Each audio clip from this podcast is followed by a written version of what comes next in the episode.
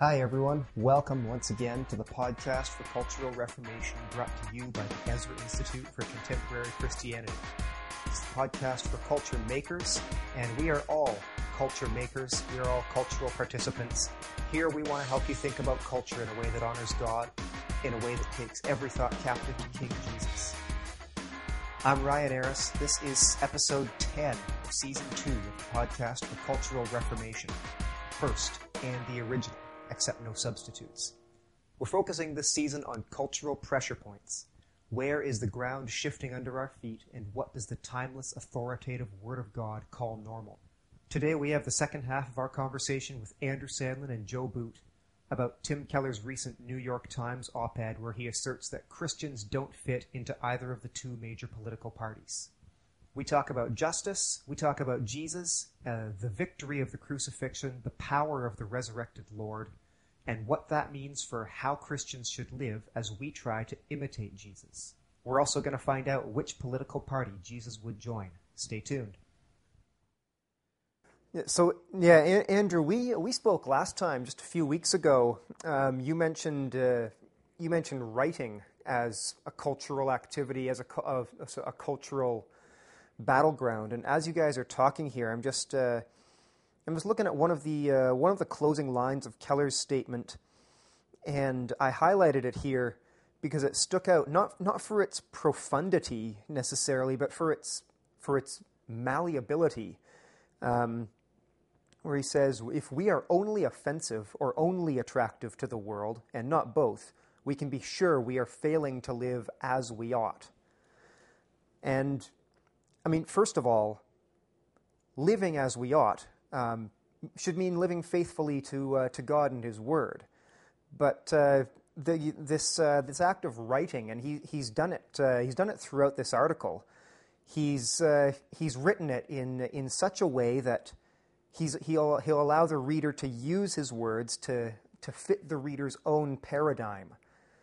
So it's like we're. Yeah. Now I want to. Yes. oh, I'm. Did I interrupt you there, uh, Ryan? I was just going to say, like, what is a? Are, how are we? How are we offensive to the world? How are we attractive to the world? Like he, he doesn't uh, he doesn't spell that out. What are we uh, no, what are we right. for? And I, that's why I want to go back to something that was said earlier.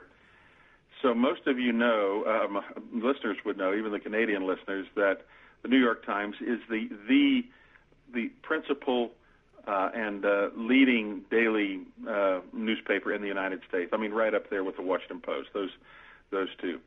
Um, it is palpably palpably leftist uh, with a heavy dose of cultural Marxism. It's not really possible, I believe, for Tim Keller to even get published in a, a newspaper like that hmm. without writing in that sort of non confrontational, synthetic, uh, soft soap way. Um, he, the, the article there, he would be considered, uh, uh, quote, among the safe conservative. You know, the safe conservative to write in the New York Times. Um, this is something I'd like all of our listeners to think about. Go go to the web, uh, find that article, read it. Then I would like you to take that article and try to fit it within the Old Testament prophetic paradigm. I mean, is this the way that Isaiah spoke? Is it the way Elijah spoke? I don't mean the specific issues, though in some cases. I mean the entire tone and approach. Is this the way Jesus spoke? Is it the way Paul spoke? I mean, we're talking broadly to the culture, and that's what he's doing in the New York Times. He's not speaking to the church, he's speaking to the culture. Mm-hmm. I would say there's a radical discontinuity there. So it's not just that the content to me fails, the entire approach, which is not loving, as Schaeffer says, loving confrontation, that really fails. And it's because we're lacking in that element, I think, that the church itself is, is failing in its prophetic duty. In fact, there's another interesting uh, uh, closing statement that he makes, Andrew, which which leapt out to me, um, where he's talking about the gospel giving us the resources to love people who reject our beliefs and us personally, which is of course true. Um, and then he says Christians should think of how God rescued them. He did it not by taking power, but by coming to earth, losing glory and power serving and dying on a cross. How did Jesus save? Not with a sword, but with nails in his hands. Now, I think that was the conclusion of the article. And, um, and of course, again, on, an, on a, just an initial reading of that, if you're not alert to uh, some of the underlying themes that are present in the rest of the article, and perhaps not alert to some of the currents in theology over the last uh, 70 years or so, um, you may not pick up, the average reader is not necessarily going to pick up the half truth involved in that particular um, exposition of the significance of the gospel and Jesus' coming to earth. Um, he did it not by taking power, he says, but by coming to earth, losing glory and power, serving and dying on a cross. Um, now, you can correct me if I'm wrong, but I, I, I detect in this uh, the liberationist hermeneutic as well. That that is found throughout the social justice movement that has borrowed liberation theology. That the, the, the, the cross of Christ is really about powerlessness. Uh, it's about Jesus being uh, a victim, and through a kind of martyrdom um, uh, and through powerlessness, uh, that's how he, he loses glory and power, and that's how he saves us. Now, I'm not suggesting that, that Tim Keller is uh, denying a penal uh, aspect um, to su- substitutionary atonement as we evangelicals have historically understood it. But I am saying that again here, when the opportunity is there to speak to the culture about the meaning of the cross and the significance of the gospel, that the choice that he makes here of articulating the meaning of what was happening on the cross, there's no mention here of Christ, as Paul tells us, um, uh, triumphing over all principality and power and putting them to open shame at the cross. There's no uh, emphasis here on the victory of the cross. Um, there's, there's no, no uh, mention here of the the fact that the power that was granted to temporal authority, as Jesus himself says to Pilate at the crucifixion, was given to them from above. Um, and that actually it was in Christ, God was reconciling the world to himself. And actually, as Paul says in Philippians 2, he's giving him a name that is above every name. Now, that at the name of Jesus, every knee should bow and every tongue confess in heaven and in earth that Jesus Christ is Lord to the glory of God the Father. And so I'm concerned that the exegesis stops there with uh, not the idea of not by taking power, but by losing glory and power. I would say that actually, in the cross, even though it, it, it, goes against the world's understanding of what taking power looks like, that is precisely what Jesus Christ is doing. He's taking power all the power and authority away from Satan. He's taking all the power and authority away from eh, sin and death. He's stripping it of all its authority. And he's taking absolute and total authority, which is why prior to the ascension, he's able to say to the disciples as he sends them out, All authority in heaven and earth belongs to me, so go and make disciples of all nations. Now, to my mind, any uh, argument about uh, justice and, and uh, uh, social and political life that doesn't emphasize the role that Jesus Christ has as the conqueror of sin and death at the cross is at least in some measure falling short of the fullness of the gospel. Do you have any thought on that? Did you detect that same kind of liberationist uh, undertones in the article? Yeah, and uh, I agree with all that, Joe. Uh, very eloquently put. Uh, and, and, I also believe that that itself is an accommodationist uh, move, uh, intentional or not.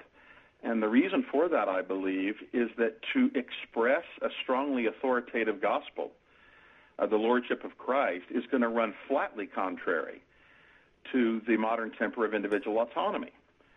Um, essentially, though I don't think Keller would say it this way, essentially what he's saying is so it's in this great weakness and powerlessness that we that you know we come to Jesus Christ and it's not so much that he makes strong claims on our life is that he offers himself to us to to rescue us well he does rescue us but in rescuing us by his atoning work on the cross he's also asserting his lordship that's right And I would add to this, not in Joe, uh, you were really citing there, didn't mention uh, the text, but Colossians 2, and then I can mention, yes.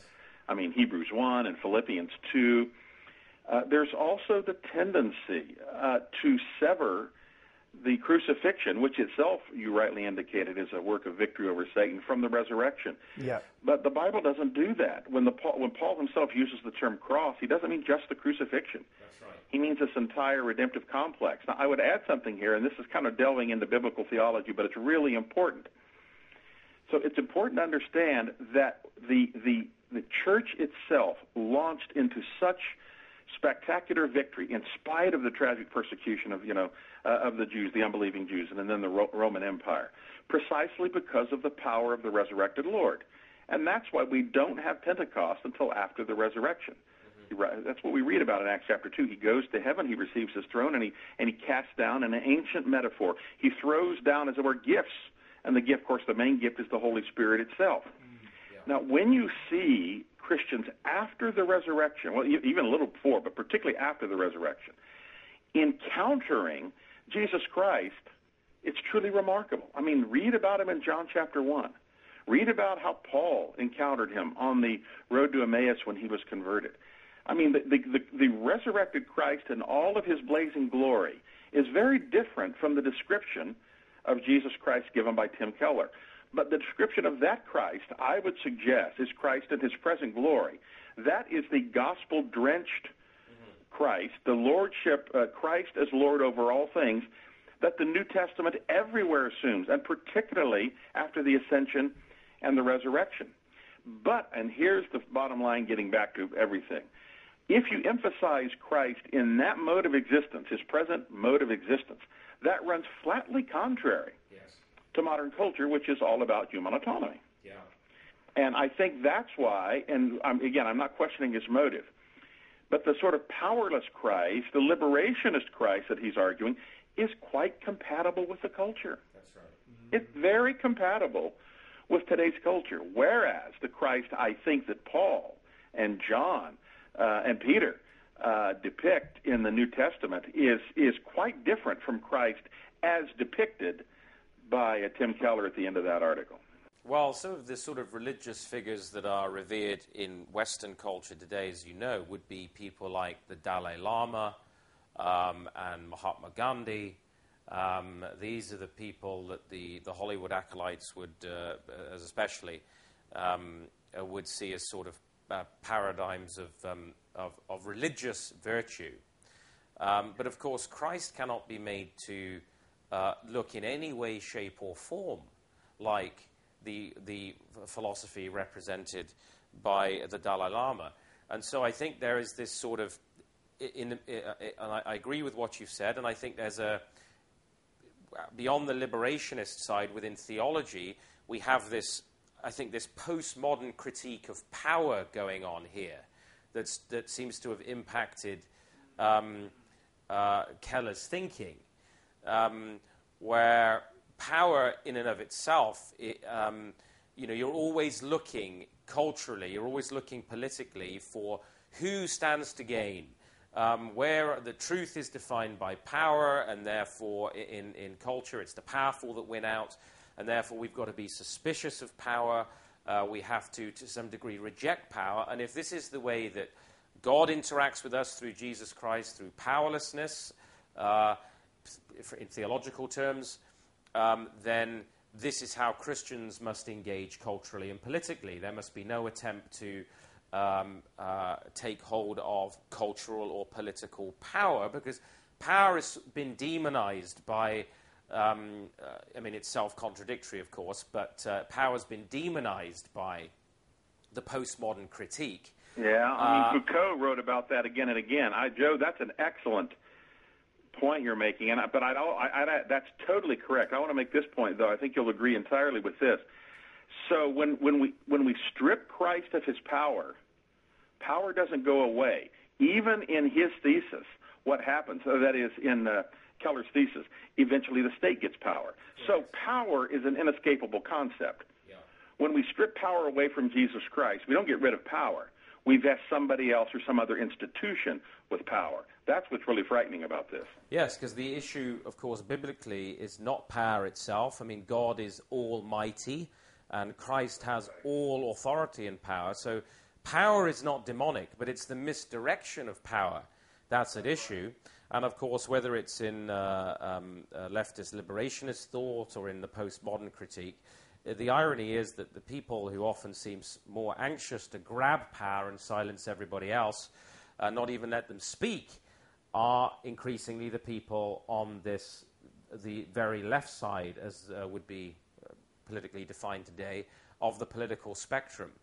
Um, and the fact that this is not picked up on, and, and I think a misleading, I simply think that here we're dealing with what, what is, uh, again, as you've said, culturally acceptable, but also a misleading way of positioning what is happening at the cross, what is actually happening uh, in the gospel, um, that, uh, that is telling um, a, a half truth at best um, about, about what is taking place when Christ uh, surrenders himself to death on a cross. I mean, after all, Jesus said, uh, Nobody takes my life from me. I lay it down of my own accord. Now, that's an act of power. Um, he says, I have the power to lay it down. And as you said, I love that, Andrew, when you said that the redemptive historical complex there of cross and resurrection, he says, and I have power to take it up again. So we cannot deal with the power to lay it down without also addressing the power to take it up again and then Christ's session to the seat of power at the right hand of God. Yeah, that's right. Um, all of that is correct, and and that's why. And and so now let's step back for a minute. This this is why we any truncated aspect of of the gospel, if if we can't stop it, leads to very dangerous consequences. This is why we need a holistic approach to the gospel and the faith. Because what happens if you seize on one aspect of it, and well, eventually you'll do like Keller has done. Not only will you um, not understand not understand it, I mean, stress one thing, you won't even understand that thing as it really is. Right. I mean, the cross itself is victory. It's not powerlessness. So. Uh, that that is a fundamental problem among evangelicals, and uh, I think he's just manifesting that problem. I'm glad that one thing the Institute is doing, and CCL and others, is to stress a fully orbed faith. If you don't have that, then it's not just theoretical. There are specific, dangerous consequences to this truncated faith. And I think that's an appropriate point to mention um, that, uh, you know, our goal in this podcast, and, and I know that's true for CCL, it's certainly true for Ezra Institute here, is that uh, we, we're very reluctant to, to name names or to do uh, podcasts dealing with particular evangelical individuals um, this is not something we take delight in doing, but we've reached the point where we think, with some of the leading evangelicals in our time who are influencing um, multitudes of young evangelicals, we can't give them a constant free pass to, uh, without being challenged, to advance these ideas um, that we don't think are scripturally rooted or found in the Bible, um, uh, to a, to, a, to a generation, Andrew, that um, is actually looking for, I mean, in that sense, it's part of the failure of modern evangelicalism, that the reason young evangelicals today are casting about for something to give them a handle on how to approach culture, how to approach social and political life, um, h- how to approach their civic responsibilities, um, is because we as evangelicals have uh, uh, because of what some missiologists call the great reversal. Um, we, have, we have not actually developed a robust cultural theology and philosophy for young evangelicals. We've not put it out there on the whole. I'm speaking in general terms now, outside of certain people like Schaeffer and others who tried to really address this problem. Um, we've not uh, given, because of pietism that you defined earlier, we've not given the tools to the younger generation of believers to be armed with a biblical vision of those things. And that makes them vulnerable, very vulnerable, when the same Christian lexicon is used but with different meanings. To think that, well, these, these must be all biblically justified, scripturally rooted, ideas and approaches to cultural, social, and political life. So we can't, in that sense, blame the younger evangelicals for falling for a lot of this. And that's why it very much with heavy hearts that we would have to do a podcast like this to highlight your article, responding. Let's, let's make sure we emphasize that too. Responding to Tim Keller's uh, uh, op ed in the New York Times. Um, that we can, we can no longer just say, well, because it's one of the prominent leading evangelicals of the boomer generation, we can't say anything. Um, but actually, we have to say something. Now, we can't con- to continue to give um, uh, evangelical leaders a free pass if they're not being faithful. That's right. Um, and of course, there's wide biblical warrant for that. I mean, let's think. Um, uh, you're right. This is not an anti-Tim Keller podcast at all. He just happens to be one uh, of a, a, number of prominent evangelicals who are uh, articulating a viewpoint that we believe is not a biblical viewpoint. So it's not Keller as a person at all we're opposed to. Um, he's a very gracious, warm uh, Christian man. It's a particular viewpoint, a dangerous viewpoint yes. Uh, that we're talking about. Um, I think one of the real issues today, and I was thinking about writing on this, Joe, which, as you as you spoke, and I've got a title in my mind: "Contracted Christianity Gets Its Comeuppance."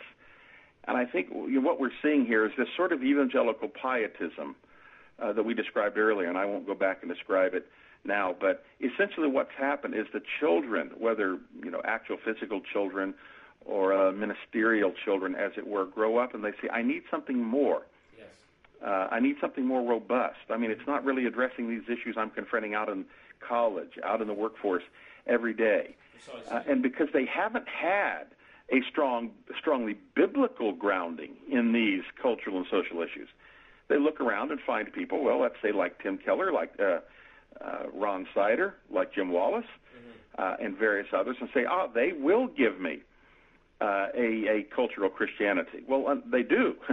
Yeah. Unfortunately, it's a greatly misguided yeah. cultural Christianity and essentially leftist.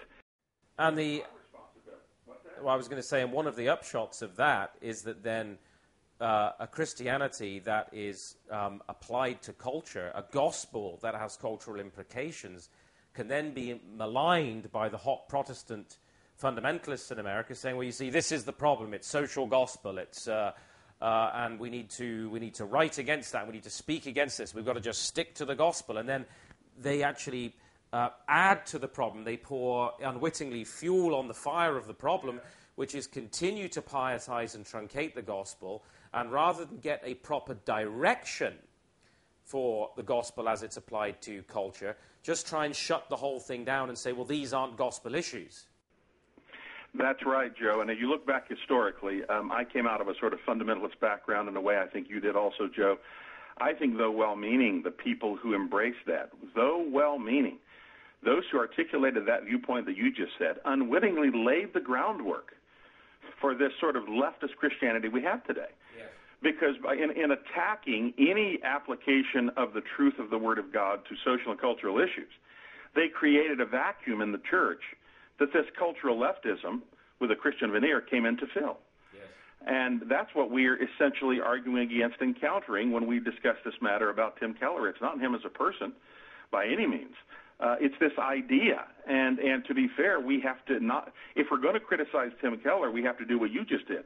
We also have to criticize those, you know, 25 to 50, well, not only then, even today, mm-hmm. that are contributing to the problem by saying, no, we need to just deal with sort of the narrow, soteric, and ecclesial, yes. churchly mm-hmm. issues. They are part. They're every bit as they're every bit as much a part of the problem as Tim Keller in their own way. Yeah, and interestingly enough, you know, we're seeing the, uh, perhaps what we wouldn't have expected to see that on both sides of what we would call the political spectrum, um, or I should say, both sides of the theological spectrum, we see the same gravitation increasingly towards this humanistic, um, culturally um, uh, Marxist, or what we're calling leftist, or what Roger Scruton would call that sort of leftist, new left mm-hmm. political, li- p- political approach on both sides of the theological spectrum. So you can remain soteriologically uh, or orthodox and conservative, and yet uh, have affirm and even promote um, a, uh, a culturally new leftist agenda. That's right. And then you have, I think, a prime example of that in the U.S., well, I think also Canada and U.K., is groups that generally on soteriology and other issues are accurate, like the Gospel Coalition. Uh, birthed in a, a essentially, though somewhat narrow, as far as it goes, a, a, an accurate view of the gospel, the historical events, and so on, the basics of the gospel. But precisely because it wasn't uh, given to applying the faith in the wider culture, it's been to a degree co-opted by this cultural Marxism and uh, and leftism, and yeah. I think that's true of a number of, of American groups and churches. Yes, and you can't fight something with nothing. So right. it gets to the point where, for those groups, they're not actually quite sure how to fight it off. Mm-hmm. Uh, it's almost as though you, you, you, sort of hear one apology coming out after another from, from these groups about this or that issue. Um, and apologizing for the church here and there because they're actually not sure at all how to respond to the accusations that are raised then implicitly or explicitly and i think there are it's only implicit accusation in uh, in, in, in Keller's article. Um, but some of the accusations, as you know, recently have become more explicit um, about uh, race relations and so forth. Um, and because there isn't a robust cultural theology from a biblical standpoint, they're not really sure how to respond. That's right. It's a uh, if you don't have that robust approach to the faith, you're constantly going to be susceptible and vulnerable to those kinds of attacks. Um, I was thinking uh, about something years ago. I know a theologian that you appreciate that I worked for year, uh, with for years, R.J. Rushdoony, made a mm-hmm. point.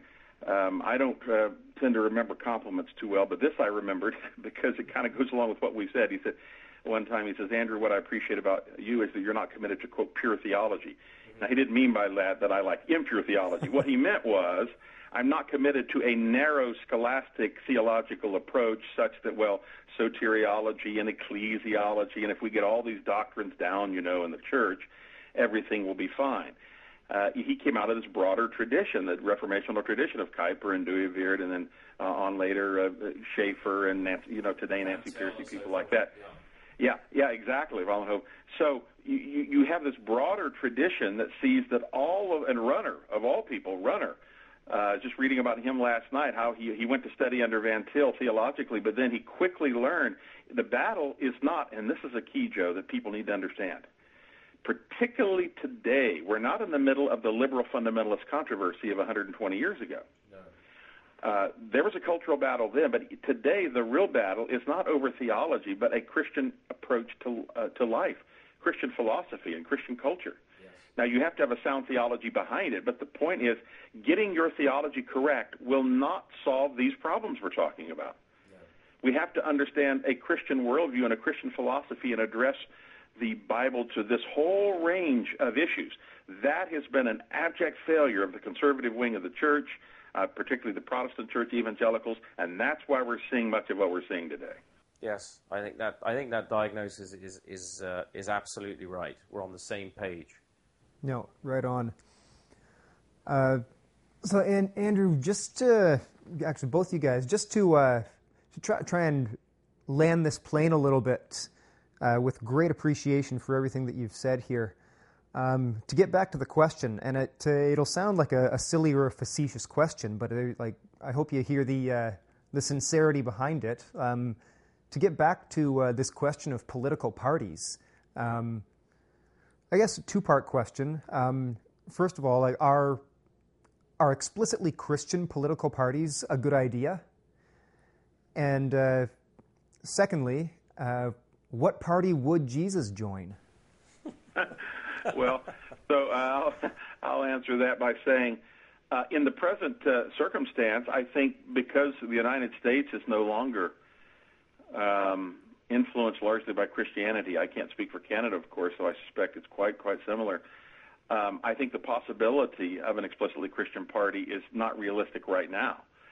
Uh, but there is of the two parties, and I pointed this out in the article, in the U.S., despite all of its weaknesses, compromises, and sins, the Republican Party actually is much closer to biblical truth. And I think I said this, and I hope that maybe some folks can read my response. I think it's called what's I think my article's called "Is God a Republican or a Democrat?" Um, right. It's particularly on the social issues. I mean, in its platform, the Republican Party is pro-life. It is pro-family. It is pro-free markets. Uh, it is uh, pro the rule of law. Now, is it perfect? No. Are there hypocrites there? Yes. Uh, does it make mistakes? Of course. Is there? I've given all of those, nonetheless, of the two, basically on social issues, the Republican Party's right. So my view is that Christians should work within a party as a vehicle to accomplish distinctively Christian goals. Uh, would Jesus be a member of member of a political party? Well, they didn't have political parties back then. I don't necessarily think he would. He might have better things to do. But as his followers, one aspect is to uh, applying the faith in culture means applying it in politics. Politics is neither unimportant nor all important, but it is important. Uh, so applying the faith in politics means using the vehicles necessary that are available to extend the kingdom of God appropriate to that, God's moral law. It means voting in a distinctively Christian way. Uh, it means uh, pressing for issues that are distinctively Christian issues, whether you use specific uh, that specific language or not. So my view is, um, when people say, "Are you partisan?" Well, yes and no. Uh, Christ stands above and judges all parties, but that means that they can't be used as vehicles for good, distinctly Christian purposes. Yes. Yeah, I think that's um, that's, I think that's right. And I, I would just add, Ryan, that um, if we're asking something as, as sort of um, perhaps banal um, as, you know, is Jesus on the left or the right? Yeah. Um, then I'm sure, I'm sure, Andrew would agree with this. He can correct me if, I'm, if, if I misrepresent him. But, uh, you know, the, the whole notion of the left and the right is derived from, and this is something Evan Runner uh, didn't tire of highlighting, is something derived from the French Revolution. Um, and uh, we can't, as Christians, define ourselves in terms of contemporary um, models of, of, of, left, simplistically as left and right. Um, because, you know, we would look at certain um, uh, Burkean conservative values, for example, as much as I appreciate and are thankful for Edmund Burke in Britain. Yeah. Um, uh, but we would recognize there that there were certain um, aristocratic uh, elements and certain um, uh, feudal, feudal elements uh, uh, that we, would, um, we would not support as believers, for, that we would say we, don't, we can't see how this can be derived from Scripture. Um, so we, so we, we must avoid simplistic identifications um, where we would say, well, you know, Jesus and Christians uh, must be uh, part of, as, as Andrew has said, this party um, uh, because um, uh, that's what Christianity is. And so, of course, we would agree with Keller that you can't identify the gospel simpliciter with a political party. Yeah, of course. But the pragmatic uh, and the prudential counsel that Andrew has offered there, which I think is quite right. And although he would lament the condition of America, many of us in Canada would look at uh, America today. and I know Christians both in Canada and in the UK who have got one bag half packed for the United States um, as certain um, political freedoms are increasingly removed and taken away, or certain persecutions uh, and marginalisation continues apace in, in the UK, for example, I know a number of ministers who've said to me, I'm, I'm seriously considering emigration to the United States because, for the most part, um, because of um, the, the, the, strength, comparative strength, yeah. perhaps is the best way to put it, of the Christian voice in American politics um, and of uh, what you might call a more traditional conservative Christian set of values. Um, uh, it's, it's easier uh, to identify some, distinct, some distinctly Christian themes. Um, for example, in, in, the, issue that Keller is addressing there with the Republicans and Democrats, and Andrew has said, within the Republican platform, um, that one would have to say uh, are that you, Keller's non question or uh, uh, um, problem, a solution looking for a problem of you know the, the, notion that we would have to sign up to everything that all the Republican senators stand for is a nonsense. Right. But right. clearly, the, a Christian who actually believes the Word of God to be the truth would would would need to line up uh, just from on a on a simply I think on a factual, demonstrably factual basis of the platforms of those two parties would have a far better chance of inculcating biblical values and biblical truth and holding those up and advancing them within, on the Republican side, than within a party um, that is increasingly um, in America controlled by a radical left. Right. Um, yeah, yeah, Joe. Yeah, that's right. Joe, one way that I like to put it that I think encapsulate this when I go into the voting booth I'm thinking whether an issue or a particular a candidate. I say, so which one is going to stand for life? Which one's going to stand strongly for the biblical family? Which one's going to stand for individual freedom, free markets, religious freedom, and so on? Mm-hmm. I'll mark that one. Well, when I'm done, guess what? R is behind each of those names. But the R for Republican, that's incidental. That's just incidental.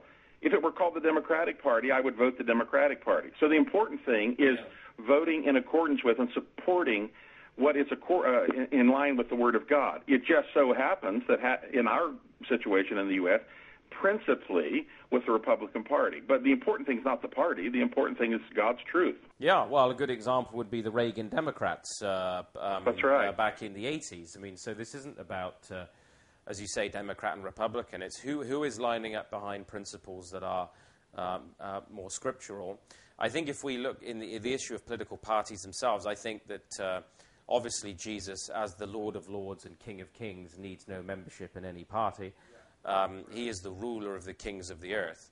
Um, but for us as, as followers of Christ, as those who take his word seriously, we need to be uh, engaged politically. We need to have an opinion. We need to form opinion on what does the word of God have. What are the implications of the word of God for political life? And I think there are some wonderful opportunities right now in some of the Western countries. Britain is one good example. And I think that there are opportunities opening up here in Canada increasingly for Christians to launch distinctively Christian political parties that, that could find that they command much more than, as Andrew rightly pointed out, the sort of handful of votes that they have traditionally garnered. I think, a very good example in Britain of a, of a, of a party outside of the three party system of Conservative, Labour, and, um, and Liberal Democrat um, is the, was UKIP, who basically um, a party was created to campaign on one core issue, and that was to bring Britain out of the European Union. And whatever people's opinions on that, we won't go into that now. That's another podcast, I would have thought. Um, but the, that party was created for that purpose. They were laughed at. They were thought that they, they were told that this was ridiculous, that this was total nonsense, that how could that uh, there was no way of bringing Britain out of the European Union, that this was a fool's errand. And yet they commanded a huge percentage of the vote, um, a considerable percentage of the vote anyway, uh, in the, um, the last election. Um, and as anybody paying attention to politics knows, um, Britain uh, has, by popular referendum, is being brought out of the European Union because of their efforts. Now, that shows you what a small group of people committed to a particular political view um, and uh, championing that view and making good arguments can have on the entire life of the nation.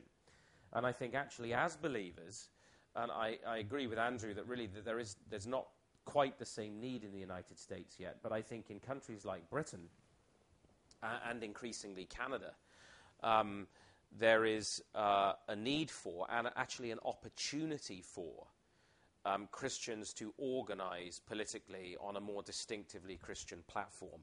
Um, some would say that in Britain today, the, the, the, the, conserv- the Conservative Party is very divided and that true conservatism no longer exists except in a, in, in a, number, in a handful of individuals uh, within British politics, and that conservatism has betrayed its base. I mean, after all, um, so called gay marriage um, was uh, championed and brought in by a conservative government. That's right. Right. So I think that there is opportunity in some Western countries today for Christians to organize politically and I think have a distinctly Christian platform. I think that there is still a great opportunity for people in America to do that through the organ of the Republican Party.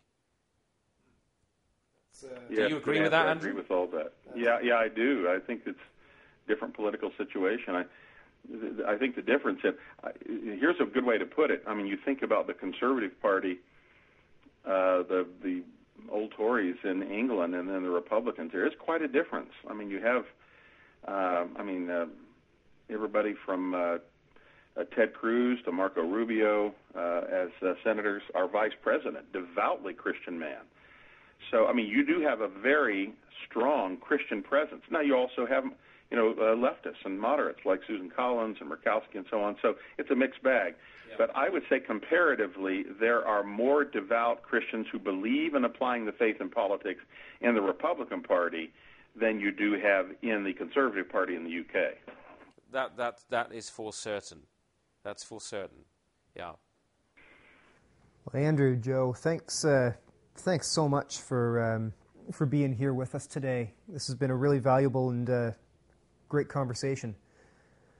Well, thanks, Ryan. You're a great interviewer. You need to take the show on the road. it's uh, you, you, guys make it easy. I I, so I sit here. I I kind of feel like uh, like a bit of a blind watchmaker sometimes. I'll just uh, I'll just wind you guys up and set you loose. well, you you you do a good job winding. So uh, yeah. Well, it's appreciate it. Yeah. it's a good discussion, Andrew, and uh, we we're very appreciative of uh, of the Center for Cultural Leadership. Our, our, our listeners should be aware of your organization there in California and um, of your, your timely articles. We, we, we appreciate your scholarship and, uh, and your partnership with the Ezra Institute here. And um, keep doing what you're doing. Well, likewise, and we're sort of joined at the hip. I pr- appreciate Ezra and all that God's doing there, and I'm sure it's God's good providence He's brought us together. So I pray and live in great expectation for the future. And I believe in the expanding work of the kingdom of God. Despite great satanic attack, we're going to win. And God is going to use his people to do it, as he always has. So I'm glad to be joined to you, Joe, and to you, Ryan, and all of you up there. Thank you, Andrew. We hope you've enjoyed this episode of the Podcast for Cultural Reformation. Please take a moment to like, subscribe, share, rate the podcast on your favorite listening platform. For more Ezra Institute resources, please visit www.ezrainstitute.ca.